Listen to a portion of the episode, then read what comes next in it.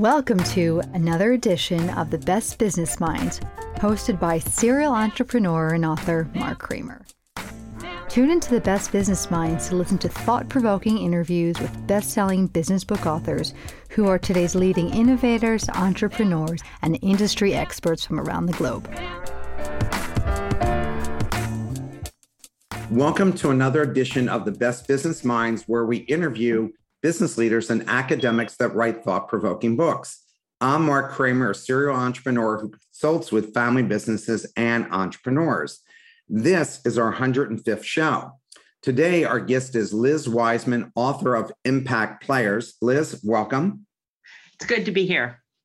Uh, and uh, your book was fabulous. Uh, I um, couldn't put it down. And I thought, and as I was mentioning to you before show started, I was at a conference yesterday where the guy was literally quoting all everything from your book. So I told him, mm-hmm. You've got to get this book because it's perfect. He was talking about his son and how he was telling his son that you've got to make yourself useful to the people in your organization. And that's how people build trust. So we're going to talk about that. So let's start off with you telling us about your professional background. Oh, okay. Well, I am a researcher, I'm a management researcher. I research, I write, kind of like my work cycle is research, write, teach, repeat. That's kind of what I do. And I came to management research from a fairly, I guess, long or substantial career in corporate management. So I teach management, but um, early in my career, I was just out there managing and leading. And I do a lot of executive coaching. And I think as a researcher, I'm different because I don't come out of that academic path as much as I've come out of this this this practicum of having to do the hard work of management and leadership. And I think, um, I, I, you know, I'm fairly precise in my research, but I think what it's really helped me do is be empathetic in my research. Like I know how hard it is to be a good leader. And but you worked at Oracle, am I correct? I did. Yeah, I joined Oracle right out of business school and at the time I thought I was joining this young growing small maverick software company and of course it went on to become this behemoth and I was there during the growth years and the years we were gobbling up talent and it was actually that experience of being part of this like juggernaut of a company and sort of trying to survive and thrive in those growth years and working around on a bunch of amazing. Uh, how big was the company when you joined them? Oh, we were about 2,000 people at the time. So we weren't a tiny, we weren't a startup, but we were still very, very early in the adolescence. I mean, what is it, Oracle today? Over 100,000 people. Right and I don't even know what the the revenue is. Uh, but you know, when I left, we were probably about a 35, 40 billion dollar company. Wow. I wow. kind of remember when we hit a billion. Uh, you know, it was a big deal. So, and before I ask you about why you wrote this book, what did you learn from Larry Ellison about leadership? Oh, where okay so where should we start? When i actually um, early on in my days at oracle i was in charge of building a management training program for the company. So i thought well let me start with larry. And and i very vividly remember larry's reaction. He's like oh if you want to study like a good leader good leadership don't study like don't come talk to me. I'm terrible at this. But actually larry is an amazing leader and one of the things I appreciate about Larry is like what you see is what you get. He doesn't always, he's not a puppet CEO who says the things everyone wants to hear, but what he says, you can kind of take to the bank and, and cash. And we used to always say about Larry, Larry's almost never wrong about something, but he gets the timing wrong. So he's, you know, Larry's visionary. He would he would say like this is what the world is going to um, be like. But he was usually a few years off you know uh, too far ahead. he was too far ahead but he was always directionally right. And you know larry helped me really understand that. The this is going to sound a little bit strange, but the hypocrisy that's inevitable in visionary, capable leaders because they're living in this world yet to be. And everyone else is living in this world that is. And the job as a leader is to straddle these two worlds. Like, yeah, here's how we the product works today, but here's where we're going. Here's where it's going to. Right. You know, they they they they skate to where the puck is heading. Yes. And some people say, "Wow, this seems delusional," but I think a great leader has to be able to straddle the future and reality. And sometimes they look a little crazy to other people. And, and that's how Steve Jobs was, and that's how Elon Musk is. I mean, most all these guys are, you know, talking about things that are going to happen in the future, and then everybody is catching up to them. And obviously, Larry Ellison must be a pretty great leader because he's been in control of that company what 30 years. Yeah, it's amazing. Uh, let me let me share. Um, this is reminding me of an exchange I had with Larry. When you say, What did I learn from Larry? I think this is something I learned from Larry the hard way, which is when you are trying to make radical change, don't take an incremental approach, rebuild. And there was one point where um, I was running education, um, you know, internal training education for the company. And I think it, we were now expanding to include include customer training, but Larry saw a very different vision for this. And I saw that too. And Larry said, I think I had like 300 people on my team. And he said, like, Liz, for us to get where we need to be with this, he goes, like, I want you to essentially let go of your entire team. Like, get rid of like 90% of your team. Oh, and he said, why don't you like basically fire 250 people? Like, I want you to fire 250 people and I want you to like take your like 50 strongest people and rebuild. You can imagine what I'm thinking when I went home from work that day. I'm like, Larry's lost his mind. And I start to share that with some of the other executives, which is Larry wants me to basically fire this whole organization. And they're like, don't like, don't let Larry do this. And so I went into my most analytical, most convincing mode, Mark. So what I did is I did all the analysis like, okay, if we reduce the organization by this size, these are all of the ramifications and the consequences and the cost to do that. And I made this very compelling argument. And I went back and said, like, Larry, I've really thought about this. I've talked to these people. Here's what I think we should do. I think we should like trim the organization by, let me say it was like a hundred or something but Still keep the bulk of the organization. And and Larry, I remember vividly his reaction. He's like, Liz, you've made you've made a very compelling argument, and I support you. And I left the meeting like, boom, look yeah. at me. You know what? Convincing Larry that that was the wrong thing to do. And I saw this as this victory. And then a year later, I realized he was absolutely right. Oh, shit. Because what we did is we like you know, like, you know, hurt the organization, but we didn't really rebuild it. It was all about the loss rather than like, like I'm not a good pruner. Like you talk mm-hmm. to good gardeners, like, no, you don't prune a little bit at the edges. Like if you want new growth, you pare that all the way back down to the the root right. Like the root and then it will rebloom and i didn't do it and i convinced larry that we shouldn't do it. And six months later, we're sort of slow bleeding, and I'm trying to convince people that no, we can do this. And it was more everyone's mentality was what they had lost, not what they were rebuilding. I'm like, dang it, Larry was right. He was that's right. When that's what you end up doing in turnaround is that you don't want um, small cuts because it's dying by a, a thousand small cuts. Once you make that leap, you go, okay, we're going to have to wipe out this whole group even though they're counting on it for their mortgages and everything else, because in order to save the rest of the body, we got to cut off the arm and restart all over again. And that's what he went, ended up doing. And he saw it, but he knew you weren't ready for it. And so he went along with it. And, you know, I think so much of the world sees Larry as this like kind of ruthless, tough. But what I saw was this kind of compassionate, like almost like the compassion of a father who's wanting to let his daughter yes learn for herself. And, you know, in, in hindsight, I regret it.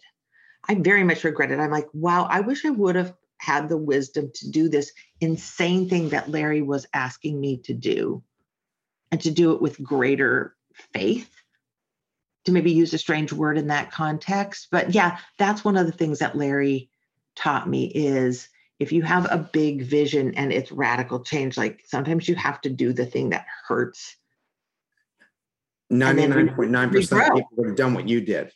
Because you think about the people you're seeing them face to face it's much easier when it's him and he's not seeing them face to face and knowing how you're going to turn their lives upside down after they mm-hmm. feel like they worked so hard for you. So i'm sure that it ended in your subconscious but now if you were advising another company you would have no problem telling them this is what you got to do. I'm sure as you do coach other ceos and especially based on your experience but when they know the the uh, they know the people and they know their families and they know their kids it's a whole different ball game uh, than having to do that so let's go to about why you wrote this book yeah.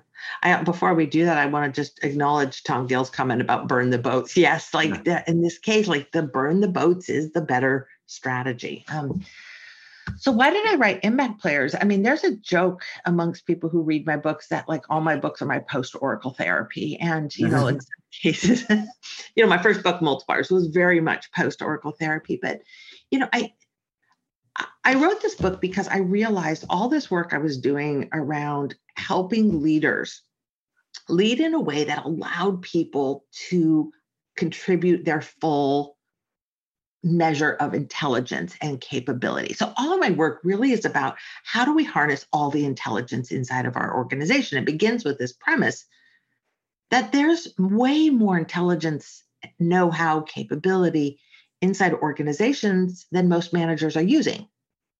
Like people show up to work full of knowledge and insight and ideas and talent.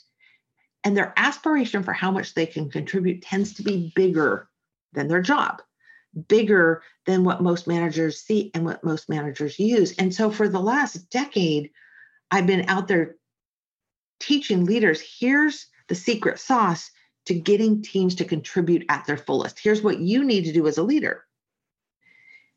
Impact Players looks at what does the contributor need to do to meet you there in that that mission and it really there was kind of a, a moment where it came into clarity for me it was a i was it was a teaching moment i'm out there teaching i think i was at salesforce up in the city in san francisco and i'm teaching leaders how to be better multipliers and this one guy kind of like raises his hand. He's like, Yeah, I get it. I want to be a multiplier leader.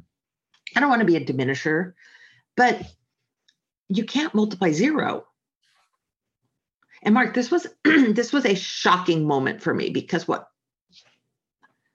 like you know when you're out there teaching or speaking and someone says something that kind of stops you in your tracks, I'm like, you can't multiply 0 mm-hmm. What do you mean by that? Do you mean that you've got a bunch of dummies, airheads, like working for you. Like that's my first interpretation. And I'm that about to mine. I thought it was a reasonable interpretation. It's like, are you kind of throwing shade at your team members? And I'm about to launch into like, you know, speech number 37, which is, hey, you're the people that work for you are smart and capable, and it's your job to see that.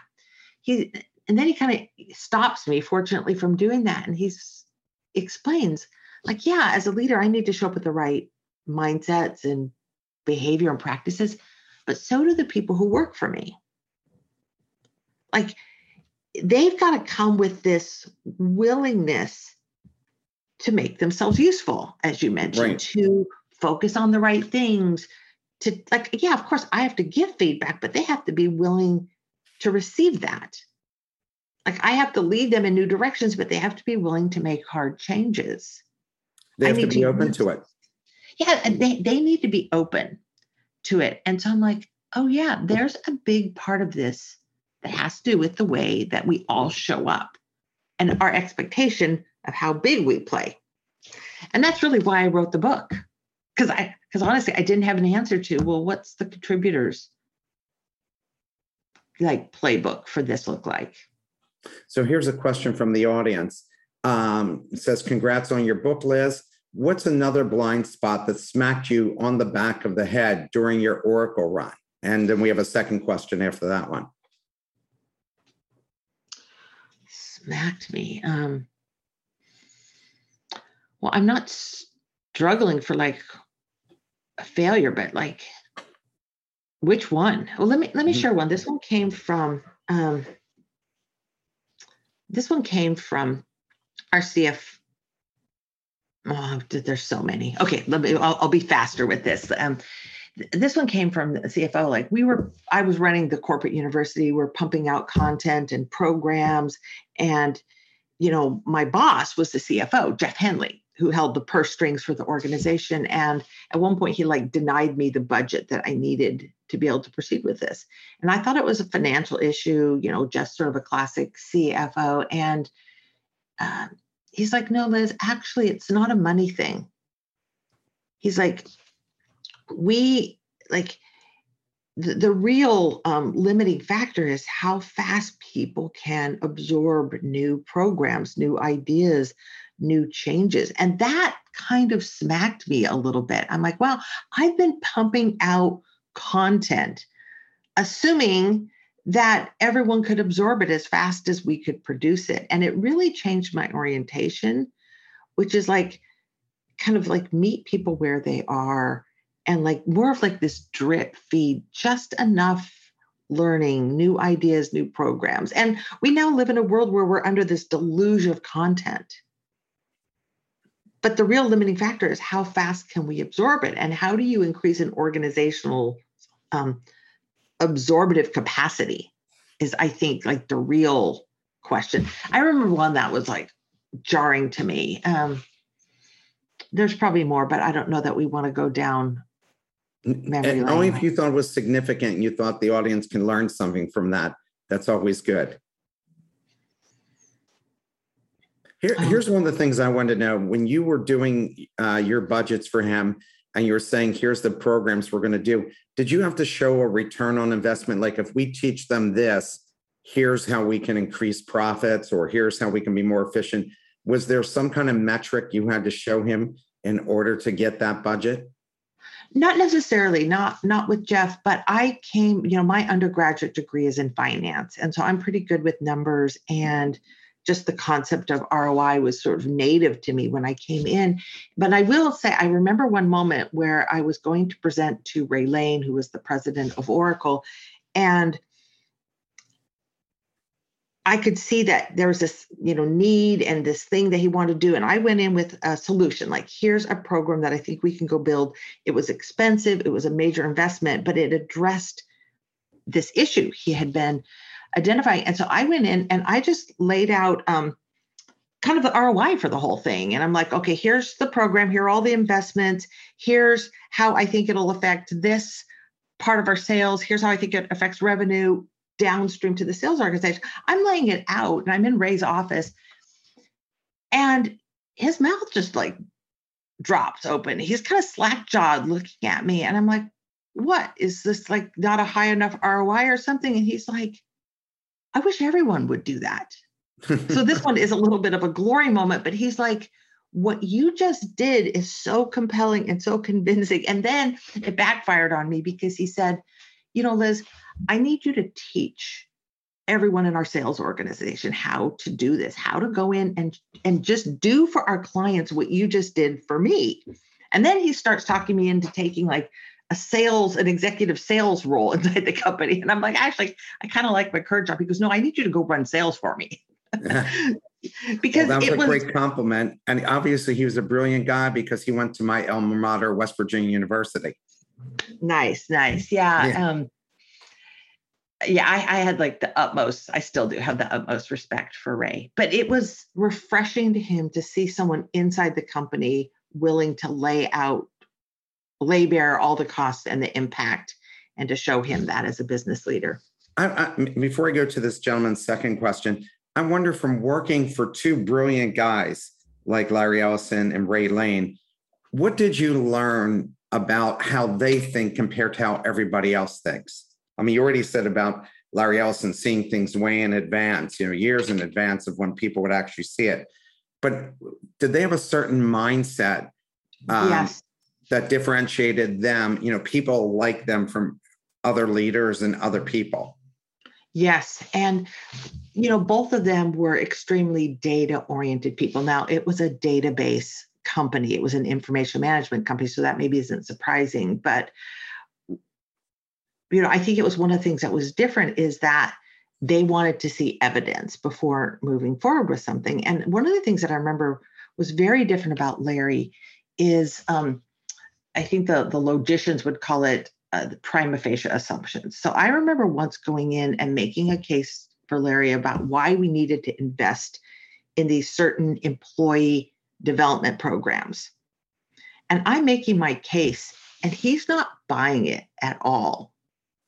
And I'm like, wow, this is really different because everyone else that I would lay this out to would have said, of course, those are things that we need to do. And I remember seeing that I made this assumption that he would start off with investing in employee development is good for the business. So now we're just decide where we're going to make those investments.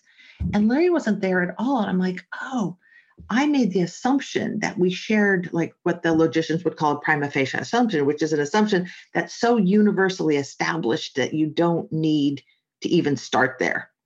It's a building block. And Larry didn't believe that necessarily at all. So I'm like, man, I got to go all the way back to like first principles, to use Elon Musk's term, and and build it from there. And it, of course, it annoyed me at the time. I'm like, Larry, like, why, why is it he believe this thing that everyone else believes?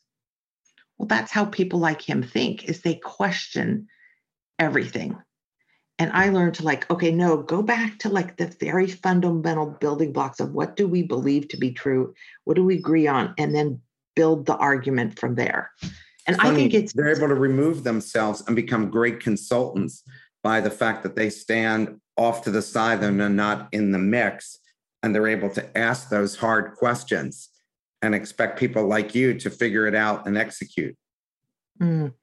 yeah and you know this and i think it's an important leadership capability back to like one of the things i learned from from larry because larry was frustrating to work for in many ways.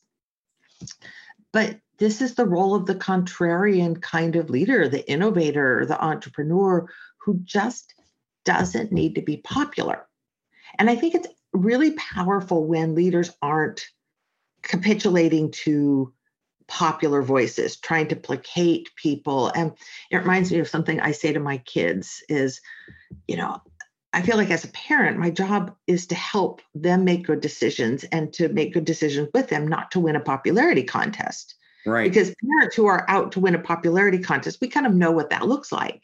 Yeah spoiled children etc and and one of the things i say to my kids when i'm trying to make a point is i'm like you know it's a really good thing your mom was really popular in high school and I was. And I said, I was really popular in high school. And you know why that's so important for you to know? You know, child number two or three, or whatever, is because I feel no need to be popular right now. Like I, I was popular. I had my moment of uh-huh. popularity. It was great. It's in my past. And right now, I'm just going to do the right thing and not feel like I need to kowtow to popular opinion or what appeases my kids.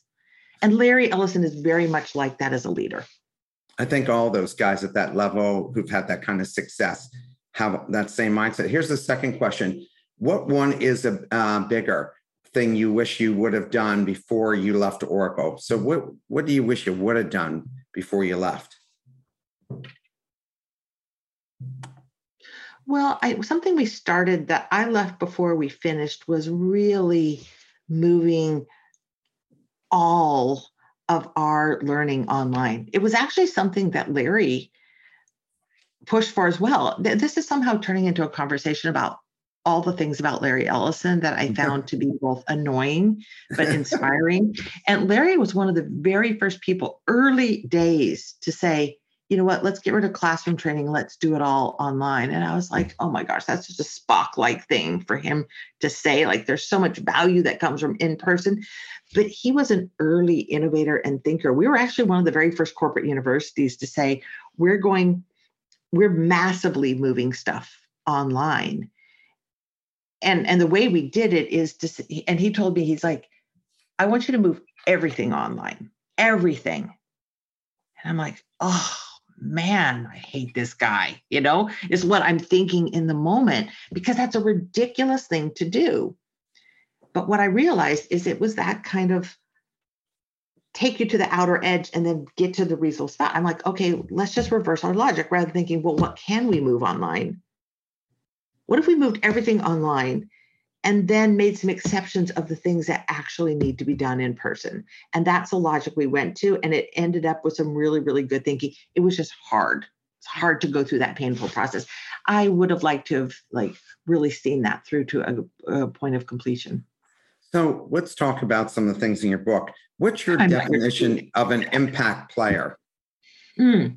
An impact player is is kind of like a talented, standout contributor that creates enormous value on a team, but also raises the level of play for a team. It makes they're people who make the whole team better. And your training, how has that changed for high potential performers?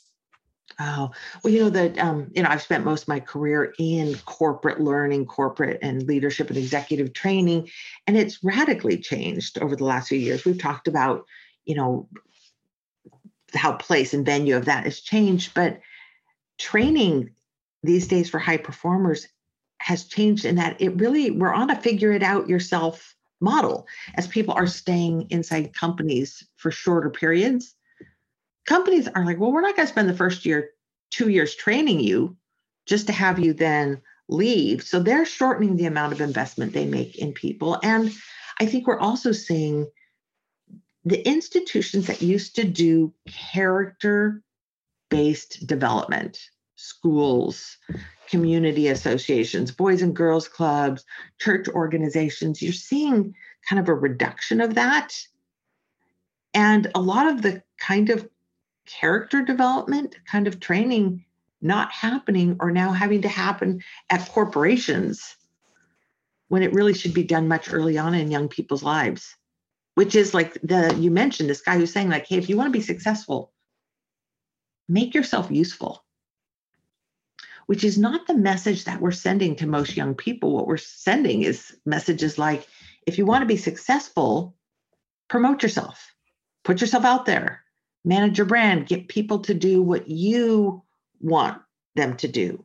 Rather than, you know what? If you want to create value and receive value, you need to be of service. Well, we need more of our national leaders to think in those types of terms because they're the role models for younger people and this goes even for leaders of companies. So, what's your process for getting underachievers to fulfill their potential? Mm. You know, when I see people who are contributing below their potential, first of all, I remind myself of this truth that I seem to have learned out there studying some of the best leaders in the world, some of the worst leaders in the world, is this truth about contributorship. And that is people all around the world, they show up to work desperately wanting to contribute everything that they have. See, you know, we often think, oh, that person's a slacker. They're not getting a lot done. They don't want to do the hard work. They're lazy. It's not what I see. I see that people want to contribute fully and in big ways. And when they can't, when they run into bad bosses or toxic cultures or people who have limiting views of them, it actually is fairly painful. It hurts. It hurts for people to not contribute to their full potential. So I remind myself when I see someone who's under contributing, this is not the scenario that they want. They've just ended up here. Um, and then I try to help them see where maybe they're working hard, but not making an impact. Like they're using a lot of force. Like maybe they're shooting at the wrong target or maybe um, they're under contributing because they're in the wrong role or the wrong environment or they're working with a diminishing leader. But I always start with the assumption that people want to contribute fully. They want to play big. They want to do work that matters. Yeah. no one really wants to be a position holder. They want to be a difference maker. Yeah. And because they want to feel proud at the end of the day about what they've done, no matter what level in the organization they're in. Uh, what is the difference between an impactful player and just a player? And you talk about that in the book. Mm-hmm.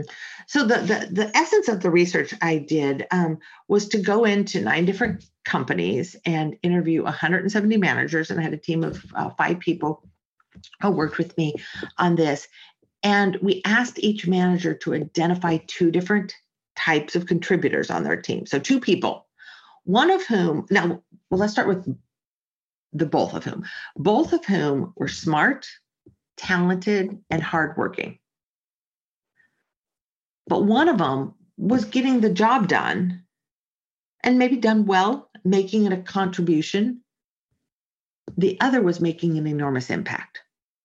And so, what I was trying to understand is what's different between the people, the smart, capable, hardworking people who are doing their job, sort of turning the crank, versus those that are doing work of extraordinary value and influence.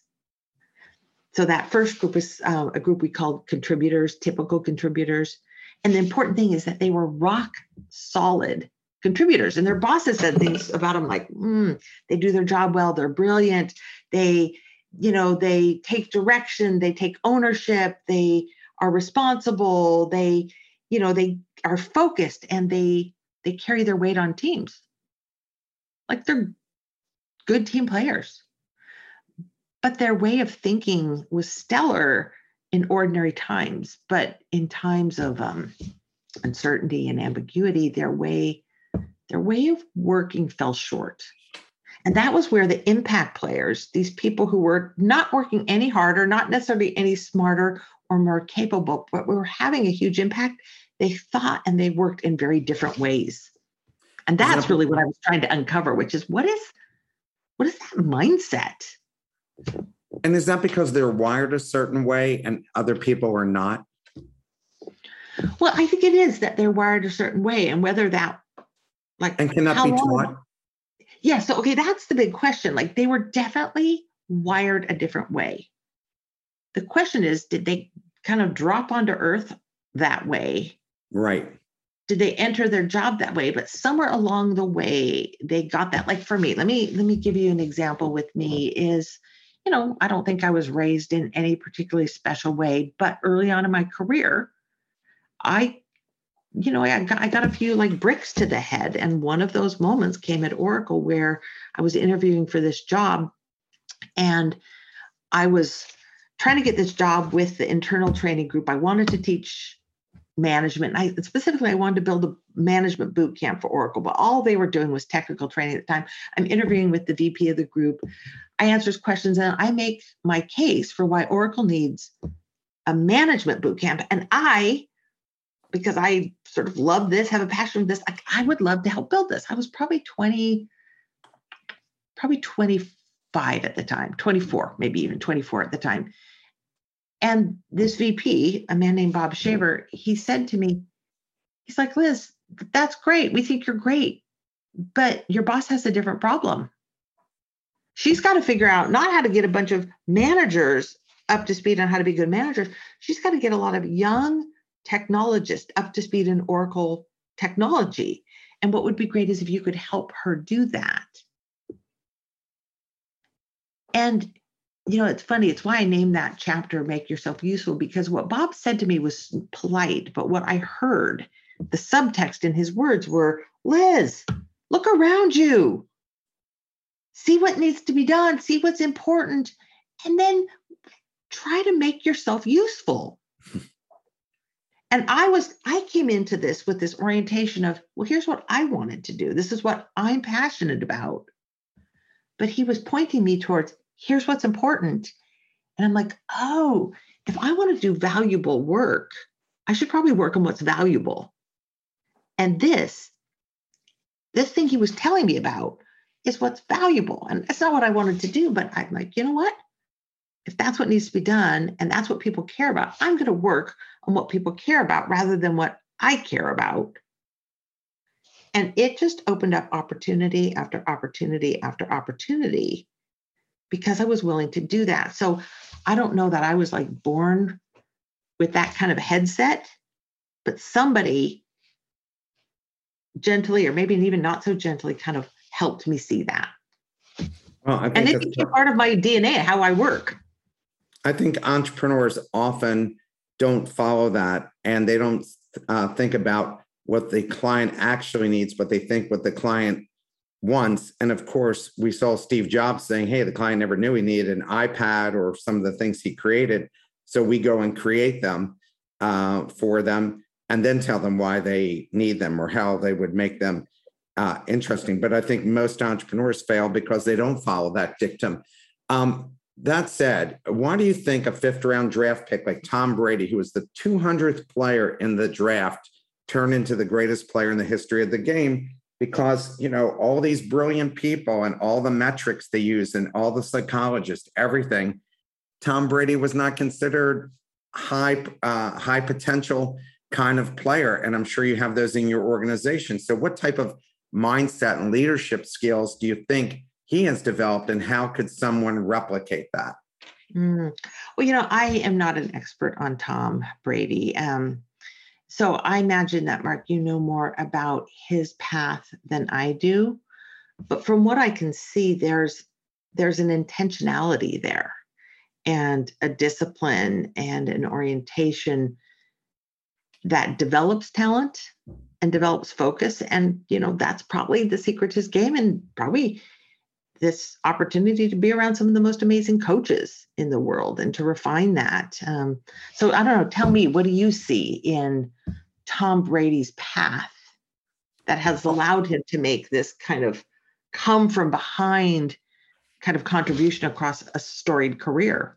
I mean I, I think in his case he was undervalued going in and there were other many other quarterbacks taken before him and i think he had a great degree of self-confidence and high level of intelligence and when you put those two things together in his own um, burning desire to be the best that changed everything you know it's like what you always say about people people with a high degree of confidence who are not delusional but have a high degree of confidence they find how to get over every obstacle there are people who have great skill set but lack confidence. And as soon as the roadblocks come up, they fall apart. Here is somebody who had great mental toughness. And that's why he's so successful. I read a book on Larry Ellison, and even his first wife thought he'd never amount to anything. So many people way underestimated what his potential could be. And mm. when you read that biography, you realize that you know he's had a, a course he stayed on it he kept pushing forward and not letting people get into his head that he couldn't be what he eventually became i mean mm-hmm. he never would have guessed he'd be like this but i think that's what, what happens with great uh, impact players is they yeah. they have a great degree of confidence in themselves born out of the fact that they're willing to do whatever it takes and they'll maximize their potential whether it would have been one super bowl win or seven Super Bowl wins. It didn't matter to Tom Brady. Yeah, interesting. Well, you know what you said reminds me of two things. One about Larry, and you know, I was at Oracle for 17 years, and Larry was a fascinating leader to watch. And one of the things I noticed about him is that he was always, always, always, always at his best when his back was against the ropes. Like when we were like a leader in a market segment, like he would get a little sloppy. I don't know if lazy is the right word, but but when like we had a product with problems or we were an underdog in the apps market, like and and and there was criticism, like boom, it like ignited something in him, which is I will show you. I will show you. He was always like when you look at when Larry was on fire, it was always that come from behind underdog scenario. The other thing it makes me think about is you mentioned confidence. And there's a certain sweet spot with confidence. Like what I find is that people tend to do their best work um, when people have high degrees of self confidence, but low degrees of situational confidence. Here's what I mean by that self confidence is like, you know what? I'm I'm smart, I'm capable, I'm in control of myself, like I have a strong internal locus of control as a psychologist would say. I have a strong sense of like personal agency, but I have low situational confidence meaning I've never been in this situation before. I've never quarterbacked this team. I've never, you know, come out of retirement. I've I've never done this thing. And so I don't know how to do this thing.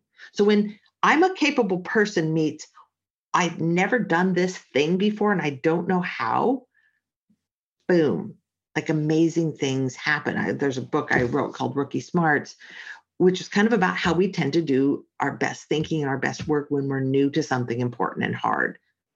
But again, high self you want people with high self confidence, but you also want people who understand when they're in a situation where they don't have experience or wisdom.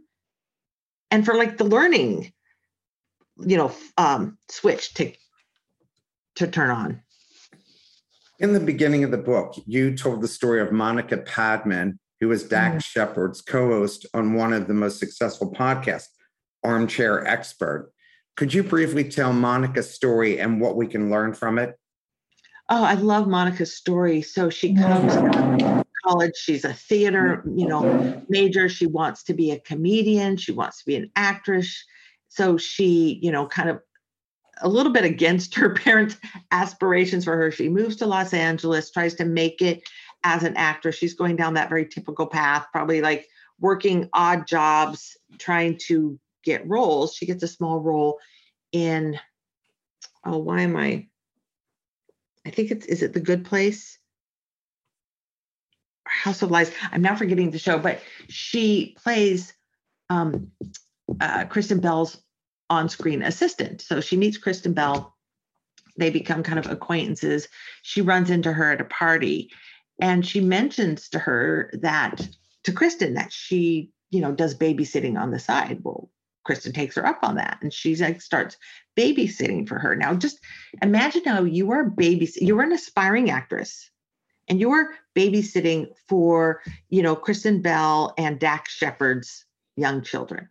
Like this is an incredible opportunity. And what most people probably would have done would be like, hey, actually, I'm, you know, would love to have you help me get some roles. Like she, they already, she's already um, worked as her on-screen assistant. She's worked alongside Kristen. It's not what she does. She babysits for them. And then as she's helping them around the house, she realizes, oh, you know what? Kristen's like got all these um, like screenplays piling up and all these projects. Like maybe I could help her with her schedule. Maybe I can help read some of these scripts. And she just kept offering to help Kristen with what Kristen needs help with rather than ask for acting jobs. And in that process, she becomes, you know, in a really vital role with the family. She's sitting around the house, out on the porch, kind of just talking, chopping it up, you know, arguing with Dax Shepard, and he's like, hey, we should, we're good at arguing together. We, we should turn this into a podcast. And she's like, I'd love to do it. And so she now is out there doing something she loves, having a lot of success at it, but it came from making herself useful rather than sort of like pushing her agenda. I thought it was a great story. you wrote that impact players hit problems head on, and when they don't, bad things happen such as the New Jersey Giants uh, receiver trying to go around a problem instead of hitting it head on. And because of that, it cost the team the game. Why are people afraid to confront problems directly? And if you're afraid to do it, how do you change that type of behavior? Mm. Well, this is, you know, a story I heard Eric Boles tell about running around the wedge. So his job on special teams after the kickoff was to go and try to like run into this like human wall of defenders um, and to sort of break this up. And in a misguided moment, he instead of going into these like massive players, he decides to like kind of run around them and tackle them from behind. He ends up making the tackle, but it costs them critical yardage that ends up losing the game for them. And I use this example because like some of these problems that impact players handle very differently than ordinary contributors these are problems that hurt these are challenging things. They're things that we want to avoid. Um, and, you know, we think we can kind of like hide it. Um, you know, when we're these problems and we're afraid to confront them, we think we can hide them, just like Eric thought he could run around the wedge and make the tackle, but later the team is replaying the footage and they're like, I'd like everyone to take a look at this, like act of cowardice.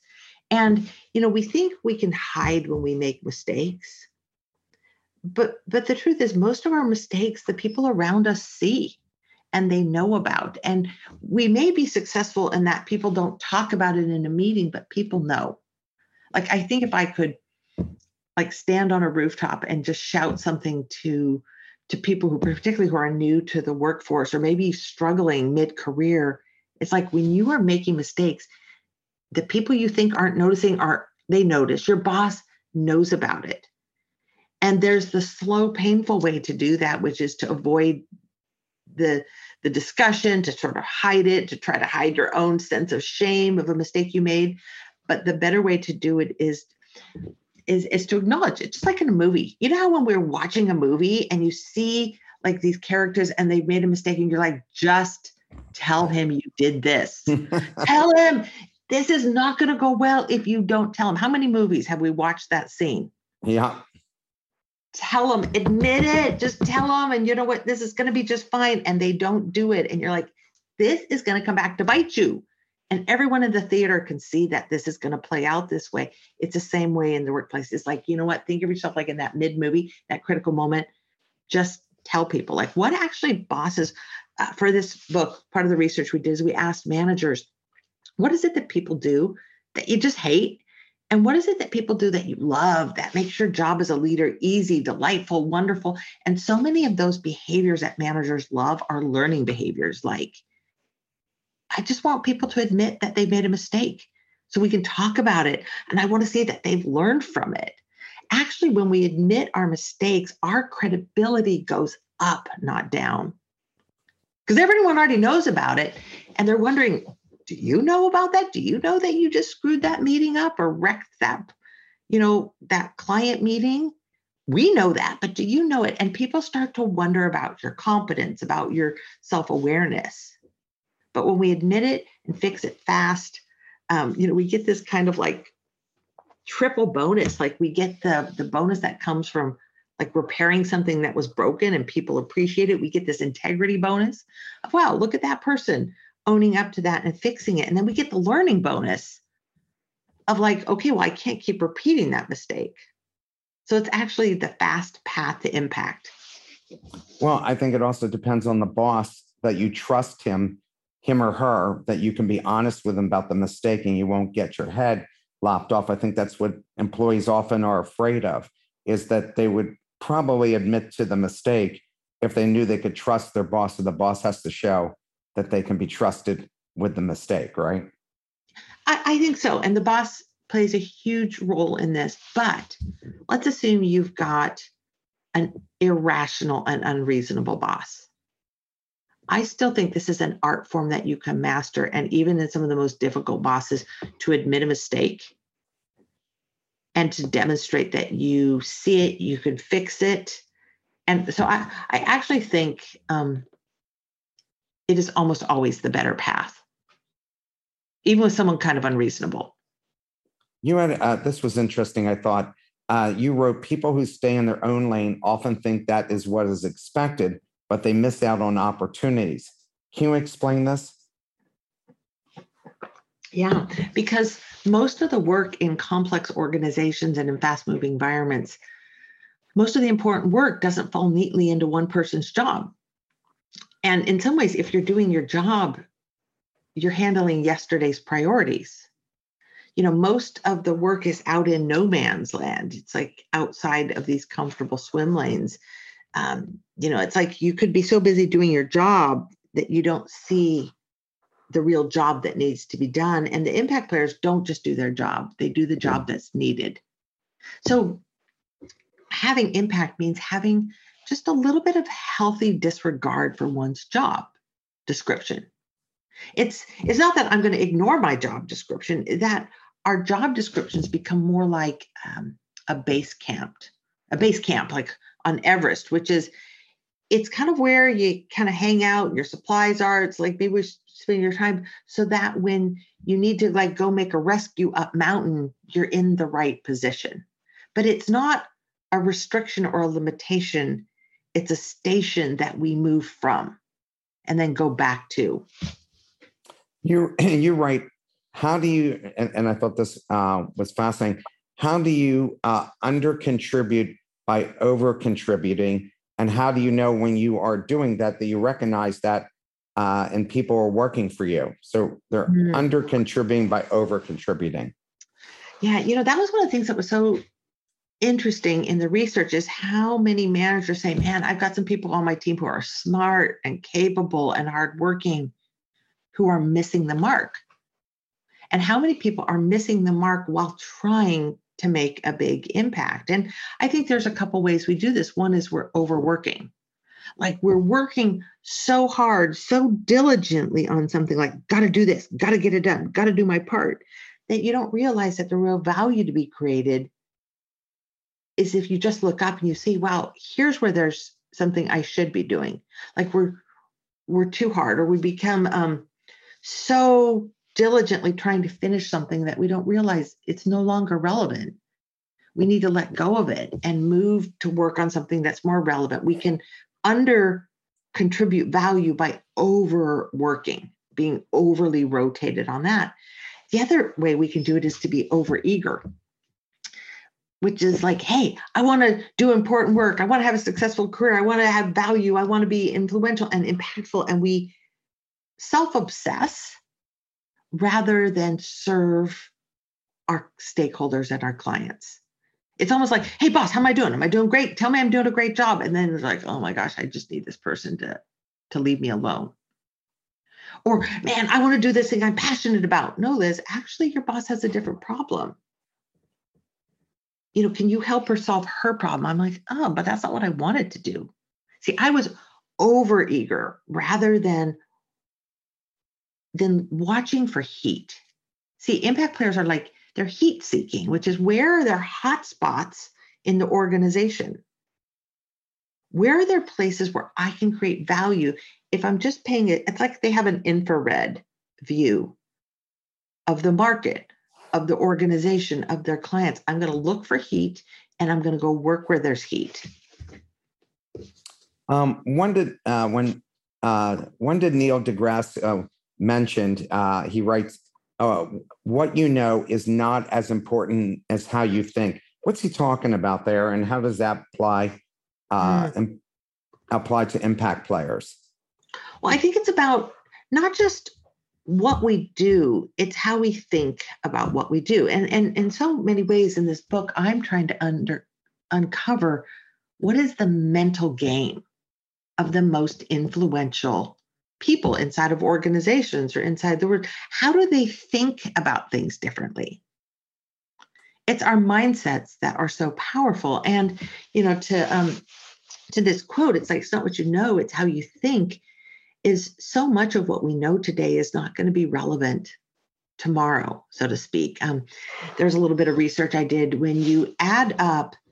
So, if you work in any kind of industry that's STEM related, science, technology, engineering, math, or any industry in, heavily influenced by technology, that when you add up um, just the amount of sheer knowledge that's being created in those industries, and then how quickly information and knowledge becomes irrelevant, becomes obsolete,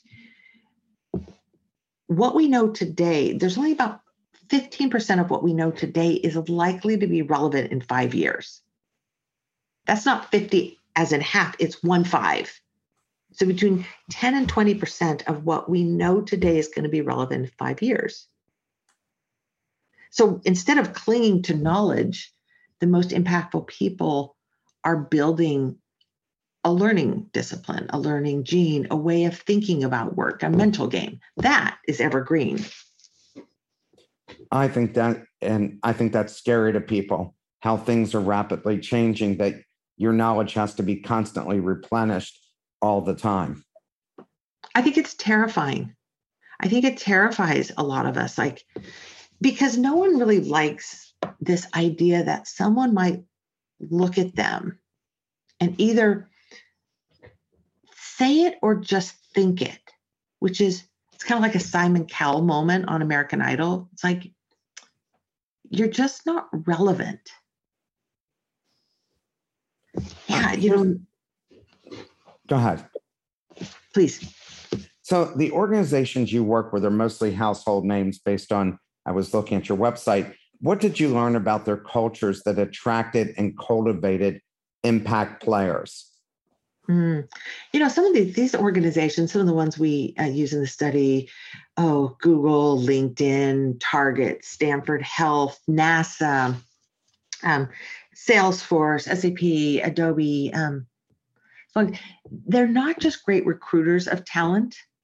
See, a lot of organizations hire smart people, but then they let them languish and people end up under contributing and they build this culture of sort of mediocrity. People quit and stay inside these organizations.